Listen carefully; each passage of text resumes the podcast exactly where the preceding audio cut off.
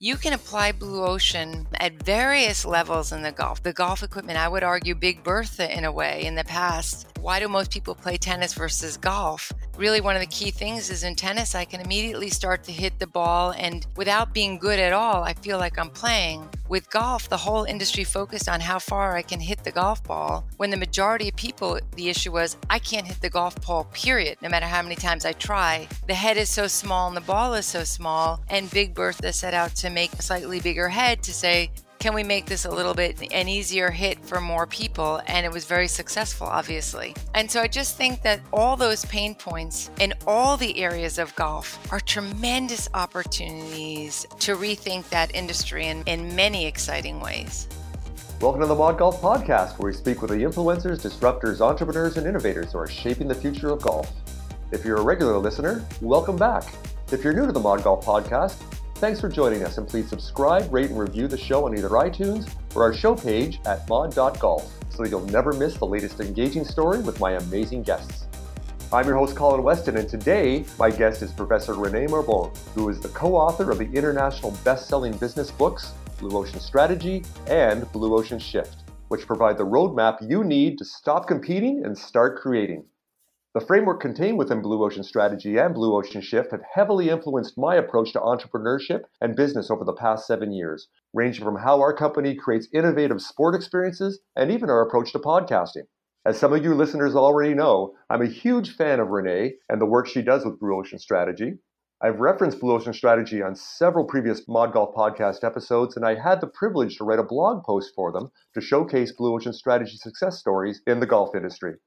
I've been looking to have Renee on the Mod Golf podcast for some time now, so I'm so glad she found the time to squeeze this conversation into her incredibly busy schedule. And some of you may be wondering how could a non golf business person like Renee help unlock new business growth within my golf business? Well, by the end of our conversation here, you will understand how Blue Ocean Strategy can help you seize new growth in the $85 billion year golf industry.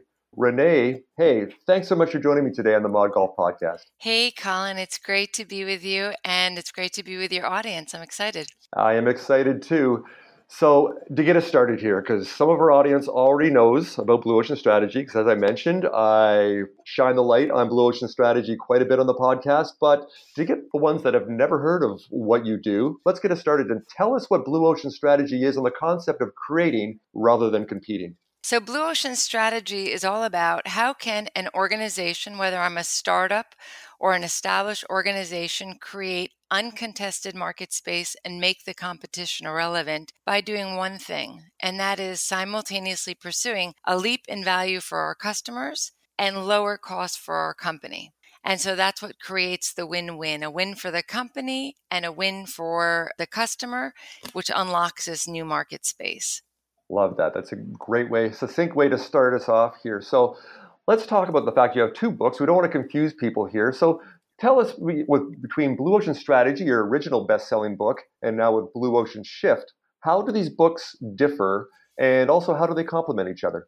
So, you know, our first book comes out. It's called Blue Ocean Strategy, as you mentioned, and it really talks about how do we break out of existing industries, which are these red oceans of bloody competition. Probably a lot of your listeners today, they're in industries that are intensely competitive, cutthroat competition, maybe like golf has had declining demand over some time, and they want to break out of that and create this blue ocean. So, our first book, Blue Ocean Strategy, it really laid out what's the patterns in thinking that differentiate those like Apple or a Netflix today or an Amazon, how they think versus companies that are stuck in the red like US retail today or like many of us. So those patterns were articulated. Well, once that book came out, it fast became an international bestseller on five different continents, sold a few million copies. And people started coming to us from around the world and they said, I love the idea of red and blue. I definitely want to be in the blue, but my challenge is as an established company, I don't know how to start the process, put the team together. I'm wedded to the status quo in my industry. What's a roadmap to allow me to shift my organization from competing to creating? And startups came to us and they said, look, my issue isn't that I need to shift my organization from the red to the blue necessarily. It's that I want to avoid the red altogether and go straight into the blue. But you know, there's a lot of risks involved. How can you provide me with some tools and frameworks that can de risk that for me or allow me to achieve it in an opportunity maximizing, risk minimizing way? So we actually, after our first book came out in 2005, we spent the next 10 years working with organizations around the world, startups, established companies, and so did our network, even national governments, nonprofits, on putting these ideas together into practice in organizations to understand what works, what doesn't work, how do you put the right team together. And that's what Blue Ocean Shift articulates, our book that came out last year in 2017, or now it's a, a little bit more than a year ago. So if blue ocean strategy is the what, what distinguishes red ocean from blue ocean thinking? Blue ocean shift is the how. How do I move my organization or avoid the red ocean altogether to go straight into that blue ocean? And how do I avoid those pitfalls? So it's interesting, one thing, Colin. People often say that knowledge is power. But I would challenge that. And I would say that knowledge isn't power. Knowledge is potential power. Right. Knowledge becomes power when we know how to put it into use and into practice to achieve real results. And that's what Blue Ocean Shift does. It shows us how to put these ideas into practice so any organization can create the blue ocean of the future for their organization in their industry. That was a great way to encapsulate this. It really is the how. And I speak to a lot of people and a lot of conferences about innovation and entrepreneurship in the golf industry. And I know there's a lot of hesitation. I'm sure you see this across the industries. I'm sure you hear this all the time. You're probably smiling now because it's like, yeah, I've heard that before. And that is, you say, well, you know, that doesn't really apply to our industry. But with the golf industry, and there's a lot of laggards in the golf industry that just work and compete on what everybody has competed on for years and just say, well, that's just the way that we do it. So to start here, let's rather than diving into examples within the golf industry, let's inspire some people and build some confidence in some listeners here by you telling us about some success stories and examples outside. Let's say I'll give you a whole list and you choose which one, whether it's Cirque du Soleil or Shake Shack, the hotelier citizenM, or even if you want it in the sport realm, even uh, For You Fitness. Sure. So choose one or two of those and you could tell us the Blue Ocean strategy success behind them. Well, I'd love to, but first let me back up for one second. You mentioned about golf, and we don't want to dive into it now, but what excites me about golf for everyone out there is whenever there's an industry that has lots of pain points, pain points are actually opportunities in disguise. And when I look at the golf industry, and I think it's many people think it's too hard to learn, it's expensive, takes too much time, it's intimidating, it's complicated. I don't belong in a golf course. I'm not fancy enough as an individual all those pain points, what we think of as constraints, are opportunities to create blue oceans. So, first thing is that really would excite me about your industry that whether I am an instructor to teach golf, I'm a golf course manufacturer, I run a golf course, I do equipment for golf courses. I just think there's a lot of opportunity whenever there are constraints and people leaving in an industry. So, let me leave it at that. In terms of examples, yes, our book Blue Ocean Shift articulates example after example from all different industry walks of life that are implying the ideas. So if I take one of them, you know, you mentioned, let's take Cirque du Soleil, that comes from our first book, Blue Ocean Strategy. But of course, we know that's a declining industry. Nobody goes to the circus anymore. Children don't go. There's problems with animal rights, and Cirque du Soleil comes. It lifts the price point multiple times versus a normal circus. It eliminates animals. It eliminates a lot of the expensive star performers like the tiger trainers, all of that. And it draws on elements of opera, theater, and ballet, and it creates this whole new experience part opera, part ballet, part theater, and part circus. And of course, as we know, turns into a multi billion dollar industry with high growth, where we as adults who were once non customers of that industry become customers. But if I look at somebody, a small startup like For You Fitness, this is a company, it's not in our book. It's a company that took our book and took our ideas and put them into practice. And they were in the fitness industry, health club industry. There's 30,000 players in America, red ocean industry. And before applying the ideas of Blue Ocean Shift, they had two small health facilities, and I think they were getting about eight new customer leads a month. And that's with the CEO going around to all kinds of events trying to get people interested.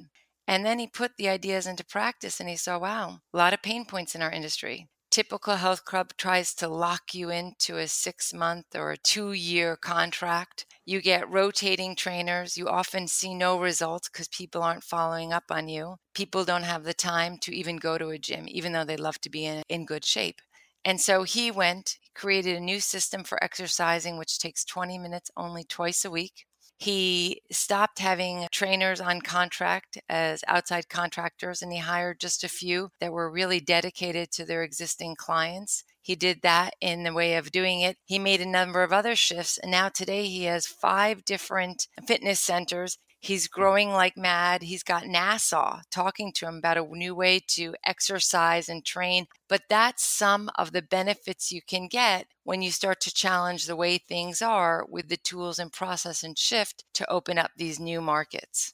Yeah, I love this when you talk about industries looking at, well, as I said, that's just the way we do it. That's just the way things are and needing to look at ways to then reach outside of the factors that you traditionally compete on, which I'll have you touch on in a moment here with the strategy canvas that I want you to talk about.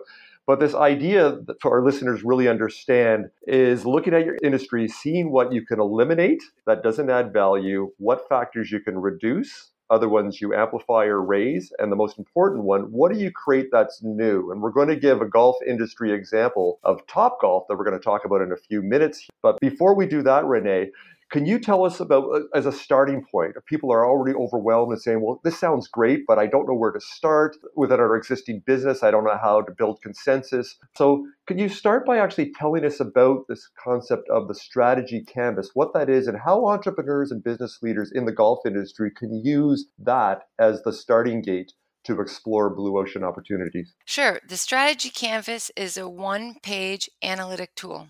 So, whether I'm a high school graduate or I have a PhD, it's accessible to everyone. And what it is along the horizontal axis, you ask everyone to identify all the factors our industry competes in and invests in. That's the way things have always been done. And on the vertical axis, from low to high, is how much do we actually offer our customers on those particular factors. And what you really want to do is get your team together from an entrepreneurial or an established organization. I want to say, let's draw this simple picture for our industry. Let's identify all the factors that we compete on in our industry, the way things are, and let's look from low to high. Do we deliver a little or a lot of that factor? And then let's do that, our strategy profile, by connecting the dots versus our competition. Colin, the first thing that most people find when they try to draw that one simple picture is that they're not even clear on the factors their industry competes on.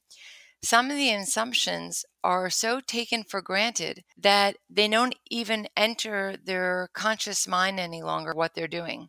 So the first challenge is identifying the factors they compete on, and that's often a wonderful exercise where people on the same top management team will decide they'll argue they don't agree on the factors. They don't even agree on what the definition means. So we need a great website. One person thinks that means speed, the other person thinks it means aesthetics, and they start to debate and they get consensus. The second thing in doing that is when they do that, they often find in drawing it, as much as they are proud of their brand or what they built, when they draw their strategic profile versus the competitors, they find out that they all pretty much look alike. Their strategic profiles looks the same. And that is what starts to create a real wake up call in an organization that we need to change. Right. Now, to your second point, though, about when you unlock this differentiation, low cost or leap in value and lower cost, as I said, is to your second tool you mentioned, which is eliminate, reduce, raise, create. How do we change the factors? How do we know what we can do differently with that as a strategy canvas so we can start to depart from the status quo? And for that, you know, you hit on it brilliantly, Colin. I've got to say you're a great student of Blue Ocean Strategy. Thank you. Is you have to look outside of your industry to understand how to stand out inside of your industry, right? What do we need to do differently? It'll give you tremendous ideas and insights. So when Cirque du Soleil looked outside of the industry to theater, music, opera, ballet, they saw, yeah, a storyline matters. Beautiful music keeps people engaged, right? And this is where you start to find the factors of what you can create but also what you can eliminate and reduce. In fact, I would challenge everyone listening to just simply with your team go back and I would look at that book, uh, The Blue Ocean Shift, and take that eliminate, reduce, create factors and ask yourself, you know, what is one of the things we've always competed on that increasingly adds no value or limited value that we're investing? That we could just eliminate right off the bat or reduce? And what if we offered could pull new customers into the industry that aren't in there that we don't even think of? And just in doing that and having that conversation, they start to open their imagination space to how they can begin to shift and rethink their industry. That, that's fantastic. You really encapsulated that nicely. And some of our listeners may still be saying, that still sounds a bit abstract for me. And of course, you're painting pictures with your words there, so they can't actually see an example of the strategy canvas. But one thing I will do is in the show notes, I will include the strategy canvas for Topgolf that we're going to talk about in a minute here.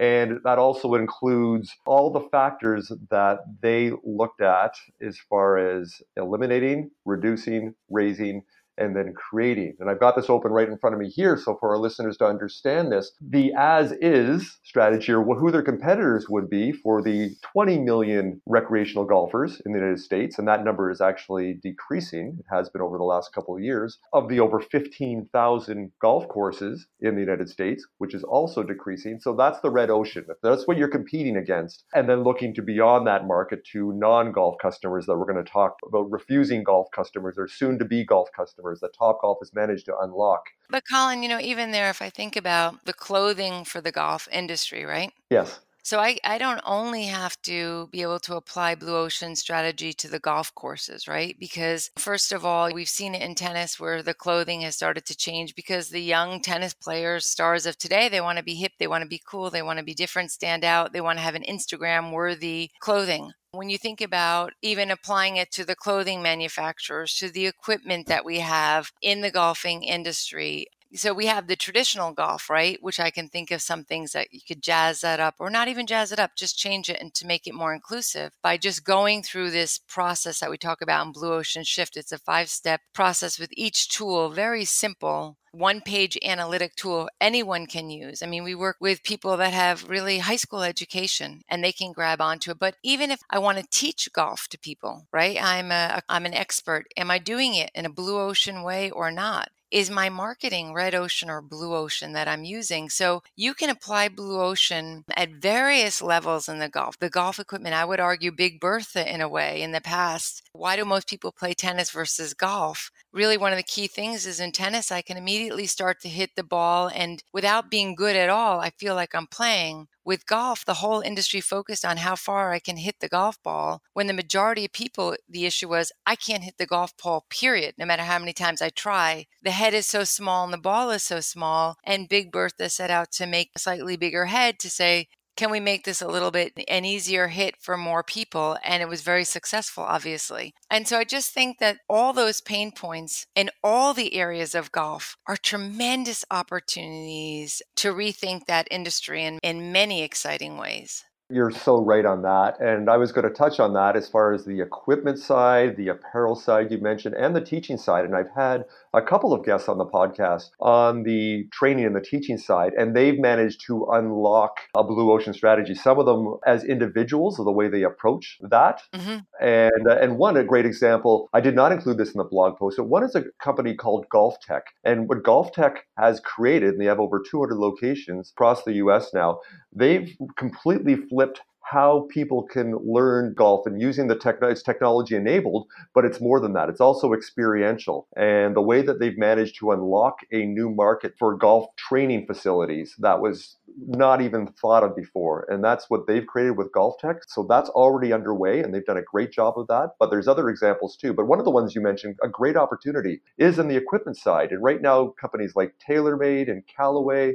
Titleist and Ping are, are the four big ones. And all of them are just fighting over the, the scraps in the red ocean of this existing market. They're all talking about being disruptive, which I know is a term in Blue Ocean we don't use. We like to create rather than disrupt markets. But there's that opportunity within the golf equipment side that still hasn't been unlocked. No one's actually found the way yet to appeal to a, a market of non golfers. So I think that's really exciting also that someone will find that, and that hasn't quite happened yet. Let me make one point there too. When you're saying for your audience, they're practical. You know, in Blue Ocean Shift, the first thing I'd want to do, as you mentioned, the strategy canvas, is try to get in one page imagine to identify the factors we compete on and invest in every single day and how much do we offer versus the competition, right? So, for example, almost every golf course today thinks they're different. They're proud of their terrain, they're proud of their eliteness, they're proud of many different factors, and I'm sure they have a right to be. But from the user's point of view, not the expert golfer who can distinguish all those fine points, but the average player, the average golf course is really not that different. They're beautiful, and so, first thing you want to do is create that wake up. But the second tool, really powerful for your users, one page in Blue Ocean Shift is called that buyer utility map. And what that does is it allows us to outline the entire buyer's experience in using my product and service. So, if I am apparel, how do I find the apparel? Know it even exists. How do I purchase it? How do I wear it? How do I dispose of it? Are there complementary elements that I need with it? And it allows me to find all the pain points in the way things are currently done that customers and non customers experience. Now, why I get so excited, most people don't get excited about pain points. Those they look at that as a point of aggravation. Buyer utility map the more pain points I can find, the more my team should celebrate because flipping every one of those pain points is an opportunity to create that blue ocean. Right. So I would recommend everybody that's listening if they're stuck in the red ocean, to make the investment. It's only a Friday afternoon you need to have with your people. Pick up Ocean Shift, open it, draw your strategy canvas, get everyone clear on what we compete on. Do we under even understand it? Right. And then the second thing I would do is draw that buyer utility map and let's start unlocking for each stage of the buyer's experience all the pain points the way we've always done things is imposing on current customers and all the people that refuse or are leaving our industry. Once we know that, we know that if we can flip those pain points, opportunity lies right behind them. That allows me to have razor sharp focus on where opportunity can be. And then I can get my top team to start focus on saying, what would it take to flip that pain point and remove it? Now I have a clear point instead of a random brainstorming. Oh, let's think different. Let's create some blue ocean out of nowhere. That just paralyzes people. But if I can say that's a distinctive pain point for people, and what I need to understand is how can I eliminate that pain point and I have everyone focused on it that concentrated brain power on that one factor, two or three factors, starts to reveal really new things that they never saw. And we've seen this in Blue Ocean Shift. We talk about hotels, Wawa, the convenience store chain in America, you know, over 300 years old, I believe. All of these organizations, national governments, what they find when they start applying these tools and what I believe the golf industry can apply to. So I would definitely recommend your users to want to go back and say, let's just look into that. What's one Friday afternoon working? And if we don't see something there, put the idea aside. But if we do, let's take it to the next level. Yeah, absolutely. And one of the examples you cite in Blue Ocean Shift of flipping the pain point, as you put it, is the case study of Kimberly Clark with the market of Brazilian bathroom tissue and the utility lever uh, buyer utility of where they actually found the pain point more on the of the back end of the experience. Could you give that as an example so our listeners could then understand and gain some confidence of saying, well, here, here's an existing company, not just a startup that's actually applied this to unlock a massive new market here. Can you give that example, please? Oh, sure. Yeah. So here's Kimberly Clark, as we know, leader in paper. So they call that tissue paper. It's really talking about toilet paper in Brazil. And you can't get a more red ocean industry. In Brazil, in the large hypermarkets are long aisles with just stacked from floor to ceiling with white toilet paper.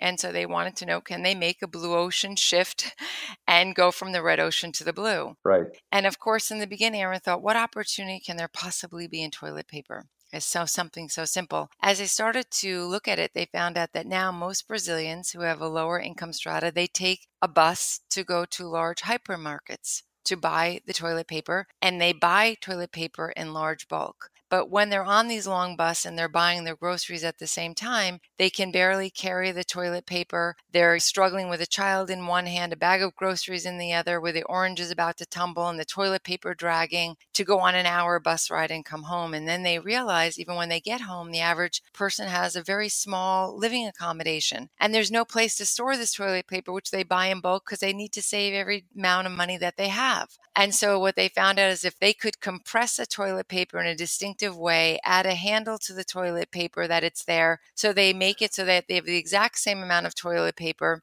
I forgot what the percentage was, drastic reduction in the size that's required with a handle to carry it. It allowed it to stand out in the aisles in Walmart. It actually became so cheap to send it across the country. Brazil's huge country, of course, it made it very environmentally friendly. It made it the number one product in Walmart's drive for sustainability and eco friendliness because of carbon to emissions. And so it became a top rated supplier. It just stood out. It lifted the price premium. In our book, it says that they can look at it, but maybe by like 20%. And they were able to stand out. And even to this day, they've set the standard. And that's now, I think, over 10 years. So if they can do it in toilet paper, Wawa, the convenience and gas store chain, they applied it to food and they turned themselves from a gas station and convenience store that sold a little bit of food if you're desperately in need to today being known as a quick service restaurant that also sells some gas and convenience items.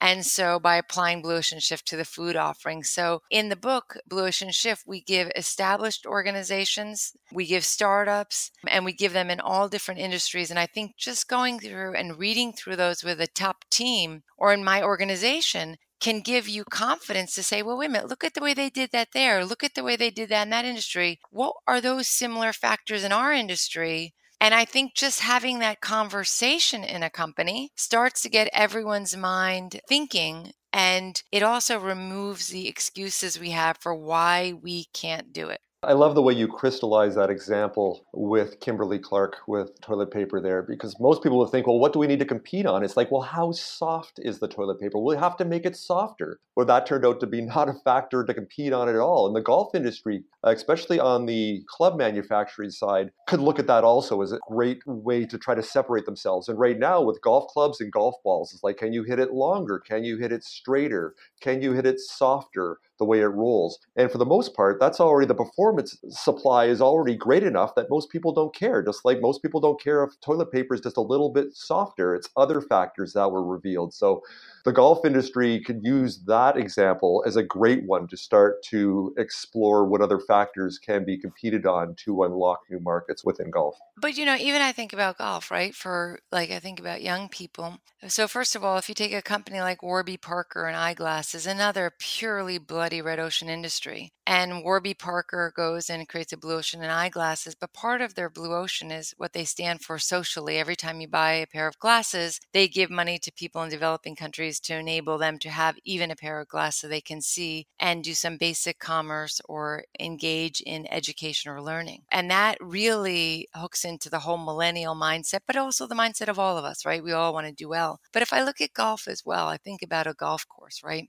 And I think about what golf is. If let's assume we don't even change it, even the way it's positioned, right, for young people, or from an educational point of view, it teaches tremendous concentration, which children today in our hyped up world with so much digitization at their fingertips, they're losing actually their abilities to concentrate. I can think about this as something that promotes concentration. Right. It gets me out of sitting in front of a computer into fresh air and beautiful terrain. And we know nature is so important for health in what we're doing. It teaches me tremendous razor sharp focus in what I'm doing. Because golf, you have to be, you know, on your market every single second and think about how the ball and calculating. And so when you think about what golf has always been from my naive perspective, and I'm not a golfer, kind of a rarefied very rarefied type of sport, and sort of for a certain elite group, just the way classical music was often until Andre Rieu totally shifted that. He's someone to look at, took pop music and the classical and opened it up and today sells out concerts like Bruce Springsteen does. And he's done that for 20 years. But I think that if golf even thinks about what its purpose is in blue ocean terms, whether we're even promoting it to schools for education, for a certain value, not just to get you into a college, but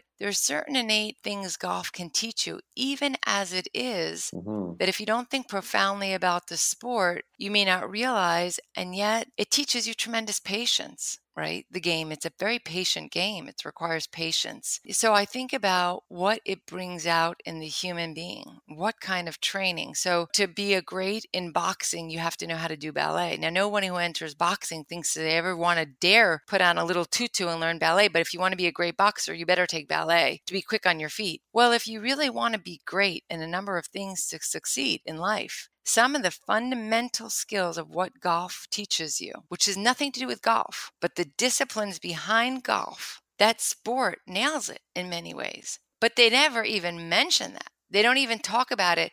And then when I talk about it in that way, who that audience allows me to go to, it's not sports people. You're an entrepreneur. You want to build the next Microsoft. You need razor sharp focus. You need patience. You need to understand discipline and you need good health to be in the game. Now I'm just changing the conversation I'm having about the existing game. And this is just me brainstorming with you here, but I just think when I think of golf and these pain points and some of these different issues, I would definitely want to have that conversation about what could that mean for me. Apparel, I see great opportunities to take some of the golf apparel, some of which I think is cool, to go and have it worn outside of golf and it become the next thing. And there are some companies like TravisMathew that was recently or last year was acquired by Callaway. Yep. They have actually done that. So they take more of a Southern California surf vibe, streetwear approach to golf, and they've been very successful with that. And there's other groups out there that are doing that too. So you're you're certainly on the on the right track with that one. Hey, one of the other examples I want to talk to you about, and we discussed this before we jumped on the recording, and that is with the truest example of a blue ocean strategy success story within the golf industry, and that is with Topgolf. So, with Topgolf, and almost all of our listeners will have known about Topgolf, so they have over 40 locations in the United States and growing. They now have an international footprint and growing also. They had over 10 million customers last year.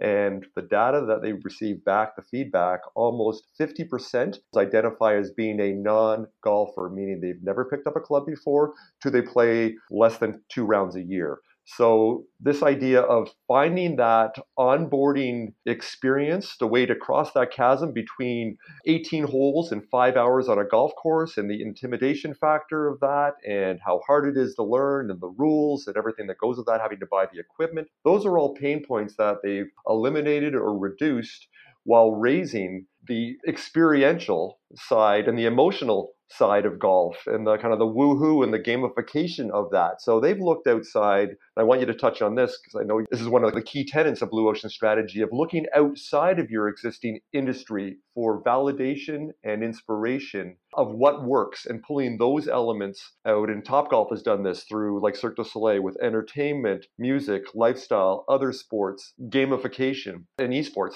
So they've done a great job of that and wrapping that into a food and beverage and a hospitality experience with music, celebrities, and making this into something that's bigger than golf. With that, we talked about Topgolf a little bit. You don't really know about Topgolf too much, which I love. So it's refreshing. So you get a very unfiltered perspective. So I'd like to hear your thoughts of what Topgolf has already created in the blue ocean space for golf. Yeah, well, I think it's fascinating. So, one is, of course, the whole idea in blue ocean strategies how do we create new demand, not only fight over existing demand? So, the point of it being that number one, of those 10 million users that come to it, the majority of them before didn't play golf. So, this is one is how do we identify who the non customers are? why they are non customers, what are the pain points, like you articulate beautifully, Colin, and then how do we remove all those pain points to pull them into our industry? The second thing very powerful about Topgolf is that it's both different of course, in a traditional golf range. And of course, from their perspective, it's low cost because if I look at the physical land requirement, real estate value that's required, it's minimal for opening one of these. At the same time, the throughput of people being able to use that space, not just four people by hole, which we have to wait, it's putting through a few hundred people at one time. So the ability for me to earn the returns there. So it's a classic blue ocean, different, low cost for the company. So it's a win win, pulling in all new customers to the industry. And many respects, it's one of the six paths to creating a blue ocean, which is look across alternative industries. In this case, I see lots of elements being drawn from like a classic bowling alley, bowling games, the new ones now, where you have the gamification, you know the scoring, you know the food, you know the beverage, you got the music, you got it at nighttime. It's a fun place to go and be with friends, to socialize and happen to play golf in the process of it, right? So I think it's an outstanding example. And I think it's a type of example that if your listeners sit there in Blue Ocean Shift, we give six different ways to learn to see these new opportunities, right? One can be look across an alternative industry. Another one can be look across different buyers in an industry from users to purchasers to influencers and switch that, right? From one to another what are complementary products and service offerings and can we embrace those, right? So that's just one example. And I think it's a brilliant one. It's exciting. It really is. And I, I have another example here. I haven't told you about this one, so you're going you're going to hear this for the first time. And I think this is very interesting also because this really does follow the framework of Blue Ocean Shift rather than strategy where Topgolf you can say, well, we really created that 20 years ago as a startup and then brought that along and evolved that is something that was new.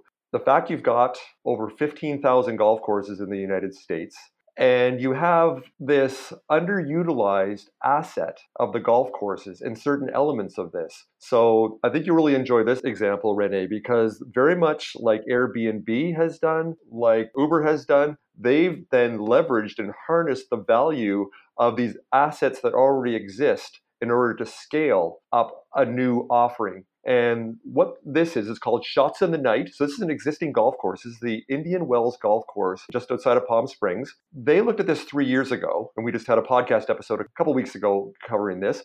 So what Indian Wells did, which is under the management of Troon Golf, which manages over 200 golf courses in the United States, and they were looking, well, how do we create, without knowing about Blue Ocean strategy, how do we create new opportunity and for new customers, non-golf customers?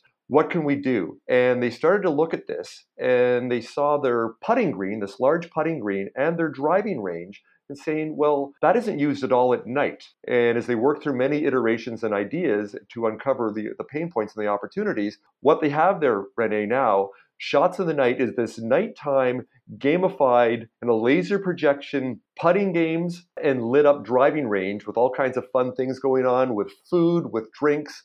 They've created this as a scene and they've only been open for a few months and this has exceeded their expectation. The first one that they've done, really as a prototype, that this is so popular that they're astounded the fact that the majority of the people enjoying shots in the night have never played golf before younger people, millennials, families, even some older people that have never played golf or gave up golf many years ago are now coming out because it only takes an hour or two and it's more social, all the things that golf bumps up against. So I love that example. I'll send you a little more information about that one because I think you'll get excited about that. But they then, once again, looked at an existing asset that they owned that was underutilized and they've managed to take that to the next level and open up and unleash new growth and new markets with that. Well, Colin, I think that's a great one too. And if I look at the golf courses, whether it's the beauty of the terrain that they have, whether it's those little golf carts that I don't know, a single person doesn't love zooming around in those things that are underutilized. Unfortunately, you have to go just slowly hole to hole. Utilizing at night the way you're saying, I just think they're sitting on a number of assets that with some fresh thinking. And the thing we always say about Blue Ocean Shift is it puts structure on an unstructured challenge. Normally, when we want to be creative, it's kind of brainstorming, it feels risky. But if I have simple one page tool that says, let's just look at as is, know what we have, let's find out what the pain points are, let's look at the tool three tiers and find out who are the non customers that we could pull in and why they refuse us. And it takes us step by step. What we have learned in our research and working with companies around the world is that almost every organization, the people in it, are far more creative and capable than they give themselves credit for when they're given the tools that allow them and show them how to pull that creativity and direct it to commercial opportunity. And then, two, when you do that, you build their confidence and they become unstoppable in terms of the enthusiasm for execution. I think that they're sitting on a lot of potential there. And I would encourage people to start thinking about how they could make that shift. And I love what you're doing to bring that energy to the golf industry. Well, thank you. I really appreciate that. So to finish up here, because I am being respectful of your time, because I know you're an extremely busy woman with everything you have going on in your life here. So to finish up, to take a step back here, if we have some of our listeners in the golf industry, whether they're in the apparel side, whether they're in the equipment side, whether they're actually golf course owners or managers, we've cited some great examples already. But if they're still overwhelmed of where to start, can you give us what things should people in the golf industry stop doing if they want to become truly innovative? I've seen a list you have had of three of those, perhaps you can touch on those. So, what should they stop doing so where they can start and become more blue ocean? Yeah, I think the first thing is to stop benchmarking the competition because then you let the competition set your strategy. And then without you realizing it, you commoditize your own industry and you commoditize yourself. So, you want to look outside your industry to understand how to stand out inside your industry. Stop looking to the competition. The second thing I would say is to stop only talking to existing customers who are satisfied satisfied with you and look to the people that are leaving your industry or non customers and why they refuse your industry. And they will often be able to start to articulate all the pain points that your industry has somehow overlooked or brushed under the carpet. And when you start to overturn those pain points, you start to open up new opportunities.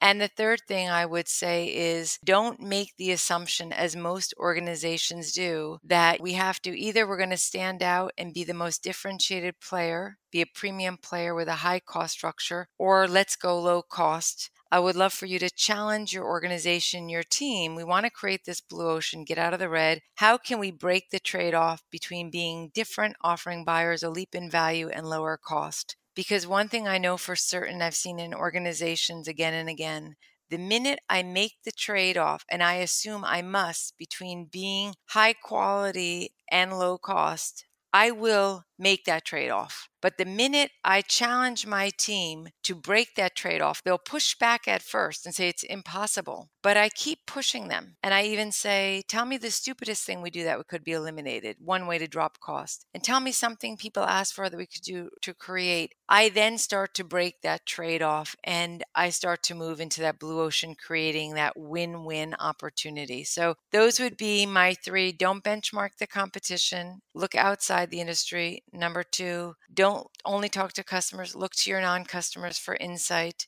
And number three, aim to break the trade off between cost and value instead of accepting the trade off. And that will start you to move into that blue ocean. I love it. Those are three great pieces of wisdom there for where people can start on their blue ocean strategy and their blue ocean shift journey. And I love the one people will think, well, stop talking to my customers, but the, I, I have to talk to my customers. Where what you're really embracing here is observe your non-customers more than the desire to talk to your existing customers and that's what Topgolf did. They didn't go to golf courses and try to talk to existing recreational golfers. Is like what do you want? They looked outside into other existing industries and experiences to observe the behaviors and the desires of the customers that they've now attracted that were before as you put it soon to be or refusing golf customers. Is that fair to say? That's fair to say and the one thing you have to realize is that in almost every single industry, the ocean of non customers is far greater than the ocean of existing customers. Yeah. And those are the ones you want to pull into. And to your point, you talk about the night golf with the lasers. Think about it. How many people, if you interviewed your existing golf club users, and you say, What do you really need? How many of them are going to start telling you have lasers at nighttime on the golf course? I don't think too many of them, right? But if I start talking to my non customers and my youth that are going to amusement parks at nighttime in the summertime, I'm going to tell you, they're going to start telling you, Oh, the coolest thing, because laser tag is one of the biggest things even my daughter talks about for her birthday. Mom, can we do laser tag? And this is where, if you want new insights, you've got to change the conversations you're having and who you're having the conversations with. Right, right. And Blue Blue Ocean Shift tries to teach you gives you the questions to ask to change those conversations and tells you who are the people you want to talk to in any industry, what are the categories, so you can know who to go to to get the most insight to start changing your industry. And that's what we're excited about is the questions it provides to teach people to start looking at their industry differently that we outline in Blue Ocean Shift. And you, you talk about non disruptive creation. And that's what Indian Wells Golf Course has done with Shots in the Night.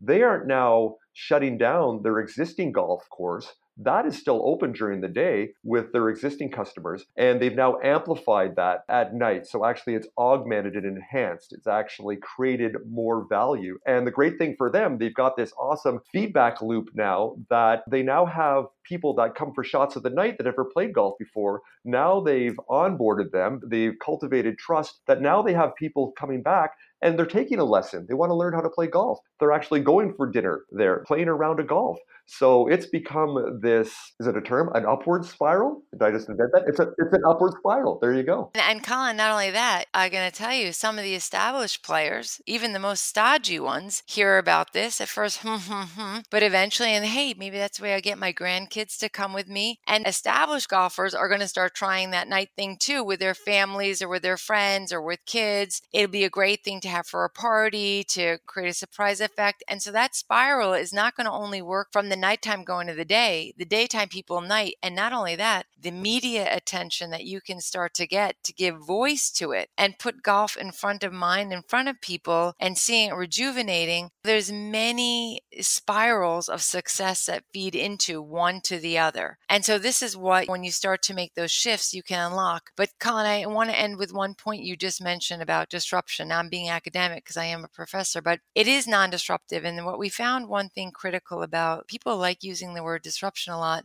but what that word does to people is when you say disrupt, the natural reflex of individuals is to look at the established order with an aim to take it down. For me to disrupt, I must take down something. And what we have found, there's so many opportunities for non disruptive creation where I don't necessarily have to kill what I have, but I can create growth way beyond it. And that's what Blue Ocean Shift is really talking about because established organizations, if I have to kill my existing business to create my new one, I jeopardize my current revenues with an uncertain knowing if the new revenues I'm trying to create will more than compensate for that and turn into that. So, what we found very powerful from established companies emotionally and practically, but financially as well, is to think about non disruptive creation. How can I have what I do, keep it fresh, manage my existing business, but look for these non disruptive opportunities, these new growth? So if I think about Apple, they have the iMac and then they create the iTunes store and then the iPad and then the, the App Store, and they're building one after another, but they're not disrupting their other existing business. They're growing. And I think this is what we want to think about in golf. And I can imagine this is one area which which would make people in golf nervous to want to change the rules. It's easy for an outsider, but not for an established player. But if I realize there's lots of opportunities like the nighttime golf one that you're articulating, and there are, it allows me to broaden my thinking and I think pull more people into the conversation and be a lot less threatening. Yeah, you just nailed that and, just encapsulated that in such an empowering way for our listeners that I need to stress again that fear, and I've had conversations with industry leaders within established organizations that they think that what we're preaching here is take everything they've built their business for decades and just forget about all that and do this new thing. That's not what we're saying at all leverage all of the knowledge, everything that you have within your business, and even the products, experiences, services that you offer already, and use that to then take that leap. And those are the insights you have to actually then take it to the next level. It's another service offering that you're embellishing what you already have and progressing rather than replacing. You know, in some cases there could be replaced, but what it really in Blue Ocean Shift we talk about at the portfolio level as an organization to be a responsible leader, you have to manage today while building tomorrow. Manage today is managing your red ocean businesses, right? That's where your cash comes from, that's where your earning stability, those are all important. That's what's feeding your employees. But at the same time, if that's all we do and that industry is shrinking, we're going to be going into the valley of death. We have to also wake up. So then I'll be looking at my portfolio and I may be picking one of my businesses or one of my product lines that really has its back against the wall and seeing what could I do in that area to create a blue ocean in that business. So it's really about creating that whole balance there and managing today while building tomorrow and managing your red while building your blue ocean businesses for the future. So that's how I would leave that at Colin. I think you articulated it nicely there. And in our book, by the way, Blue Ocean Shift, the book starts out with saying you need a roadmap and tools for people because we know how to compete, but we don't know how to create. If you ask anyone, would you rather compete or create? They'll almost always say, I'd rather create. And if you say, what's more important for your business, compete or create, given the reality, they'll say create. And then you say, well, what do you do with your time? They'll say compete. Right. You know you want to, and you know it's more important to create, but you compete. Why the divergence? And they'll say, well, I know how to compete, but I don't know how to create. But the second area is also that comes up right away is fear, right? Because I have to be willing to let go of what I know to create what as of yet I'm not certain of. And in our book, we really discuss this humanness. And while we're very excited about Blue Ocean Shift, we talk about all the fears that each step people in the organization will have. How do you manage those fears? How do you manage those questions? Because the whole process is about, in Blue Ocean Shift, we say proven steps to build people's confidence, not with a rah rah call and inspiring them in an offsite retreat, but because with each tool, what they learn builds their confidence because they understand the opportunities, they see them more. So, this whole element of fear, understanding it, managing it in your portfolio is really one of the key three elements that we really spend a lot of time on in Blue Ocean Shift. And we walk you through whether it's with Kimberly Clark or an established company like Wawa or a 100 year old company like the French fry maker in France or a startup like citizenM Hotels. How does that really play out? Understanding the human being is critical. You can have the best strategy in the world, but if you're not bringing people along and they're not have confidence to execute, you're not going to go anywhere. And so that's what that book, when we say, you know, the how, we start our conversation. Blue Ocean strategy is the what, shift is the how. The importance of people and how you bringing them along and build their confidence through knowledge and self discovery is really a key focus of that book that gives us confidence in the results it can generate for all your listeners. Uh, absolutely. Well, I could talk to you for hours here about this. We can dig into this, but uh, we're going to have to leave it at that because I know you have, as I said, a busy schedule. But you've provided really the framework to encourage and empower our listeners to take that first step. And I will, of course, include in the show notes the link to the book, to Blue Ocean Shift. And you can learn, our listeners, that is, they can learn everything they need to know by going to blueoceanstrategy.com. That's a great place to start. In the show notes, also, I will include the link to my blog post that outlines, as I called, turning green fairways into blue oceans, where we cite the examples of not only Topgolf, but also Women's Golf Day, the major series of putting, and also now with Shots in the Night. So, hey, I want to ask you one more quick question, a bit of a fun one here before I let you go here. As you described so nicely about the three tiers of non customers that companies need to explore to look to unlock, as a refusing golf customer or non customer, if someone invited you and your daughter to a Topgolf or Shots in the Night, would you go? I have to say, yes, I would. And I think my daughter would be saying, Mom, cool, cool, really cool. there you go. So, golf industry leaders out there, if you want to appeal to the Professor Renée Mauborgnes of the world, that's what you need to create a blue ocean strategy and a shift that connects them to an experience and a, an emotional connection to a service or a product or an offering. So, hey, with that, we'll wrap this up. So, Professor Renée Mauborgne, co author of Blue Ocean Strategy and Blue Ocean Shift Beyond Competing Proven Steps to Inspire Confidence and Seize New Growth. I've been a huge fan, as I said, for years and years now. So this has been an absolute pleasure to get the chance to speak to you, not really face to face, but at least microphone to microphone. So thank you so much for being a guest on the Mod Golf podcast today. I really appreciate it. Hey, Colin, the pleasure was mine. Really, it was. It's just terrific. Thanks so much. Have a great day, and I hope to talk to you soon. Thank you. So that's a wrap for our first episode of the Mod Golf Podcast, Season 6. I hope you enjoyed my conversation with Professor Renée Mauborgne, co author of the best selling business books Blue Ocean Strategy and Blue Ocean Shift. I'd love to hear what you found interesting and useful in this episode, so please share your thoughts by emailing me at colin at modgolfpodcast.com, and I promise to get back to you. If you'd like to learn more about how Blue Ocean Strategy can help your business unlock new customers and make the competition irrelevant, go to our episode show page where we've included links and photos to provide you with additional content. I'd like to extend my gratitude and thanks to our sponsor partners, British Columbia Golf and NextLinks, for helping make the Mod Golf podcast happen. And I also want to send a big welcome to our new sponsor partner, Golf Genius Software, whose CEO Mike Zisman was my guest a few episodes ago. Without their support, I wouldn't be able to bring you these engaging stories from the golf industry's brightest innovators and influencers. Please join me next time when I speak with paraplegic athlete, golfer, and entrepreneur Tanel Bolt about the challenges she has faced and the opportunities she now embraces since her life altering extreme sports injury four years ago. If you enjoyed this conversation about entrepreneurship in the golf industry, you can find more of our innovation stories on previous episodes at mod.golf or search Mod Golf Podcast on iTunes. And please rate, review, and subscribe to the show while you're there. I'm your host, Colin Weston. Thanks so much for joining me. Bye for now.